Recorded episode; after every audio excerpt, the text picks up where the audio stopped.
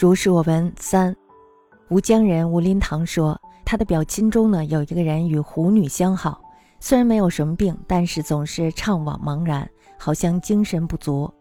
他的父母呢为此感到非常的忧虑。听说有一个云游的僧人能够镇治狐媚，于是呢就去祈请僧人。僧人说：“这个狐女呀，与你家公子有一段情缘，她没有伤害人的意思，是你家公子自己沉溺于此，玩乐过度罢了。然而呢，我还是担心，即使狐女不伤害公子，公子呢也会自己伤害了自己，所以呢，应当好好的把狐女送走。”于是呢，夜里就来到了他们家，盘腿坐着念诵咒语。他们家人远远地看见烛光下，似乎有一个身穿锦绣衣衫的女子。慢悠悠地拜了两拜，僧人呢举起了拂尘，说：“留下一段未了的姻缘，来世再结欢情，不可以吗？”狐女一下子消失了，以后再也没有来过。吴林堂知道僧人呢是一个奇异的人，于是呢就向他请教神仙感慨知遇一类的事情。僧人说了，说自古以来呀，传记当中记载着关于神仙的事儿，有的呢是语言，有的呢是假冒其名，有的呢是借此抒发恩怨。有的呢是喜欢谈论一些诙谐怪异的事情，达到耸人听闻的目的；有的呢是点缀风流，以传为佳话；有的呢是没有别的意图，只不过是将情感寄予在绮丽的词语之中，就像是诗人所做的一些艳丽的词曲。一般假的占十分之八九，真的呢只有十分之一二。而且呢，这十分之一二的真事儿又大多是关于彩鬼、灵狐、花妖、木魅，没有一件是关于神仙的。那些说神仙的，一定是在撒谎。神正直而聪明，仙冲淡而清净。难道在天宫仙境里，还会有放荡的女人混杂在其间，动不动就和别人幽会吗？吴林堂感叹僧人的见解精辟。僧人呢，说的是他从来没有听过的。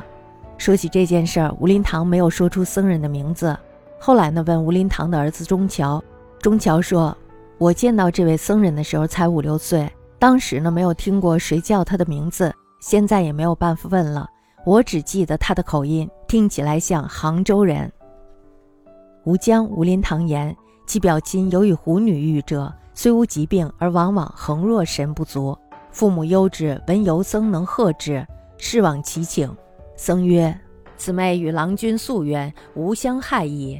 郎君自丹丸过度，然恐妹不害郎君，郎君不免自害。”当善遣之，乃夜移其家，伏坐永梵咒。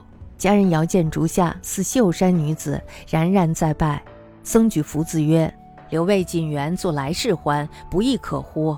休然而饮，自是遂绝。林堂知其一人，因问与神仙感遇之事。僧曰：“古来传记所载，有预言者，有托名者，有借说恩怨者，有喜谈灰鬼以诧以闻者。”有点缀风流以为佳话，有本无所取而寄情奇语，如诗人之拟艳词者，大都伪者十八九，真者十一二。此一二真者，又大多皆才子灵狐、花妖木魅，而无一神仙。称神仙避鬼词，夫神正直而聪明，先冲虚而清净。其有名列丹台，身依紫府，复有荡姬义女参杂其中，动入丧钟之会哉？林堂叹其经时，唯古所未闻。说是事实，林堂未举其名字。后以问临堂子钟桥，钟桥曰：“见此僧时才五六岁，当时未闻乎名字，今无可问矣。唯记其语音，似杭州人也。”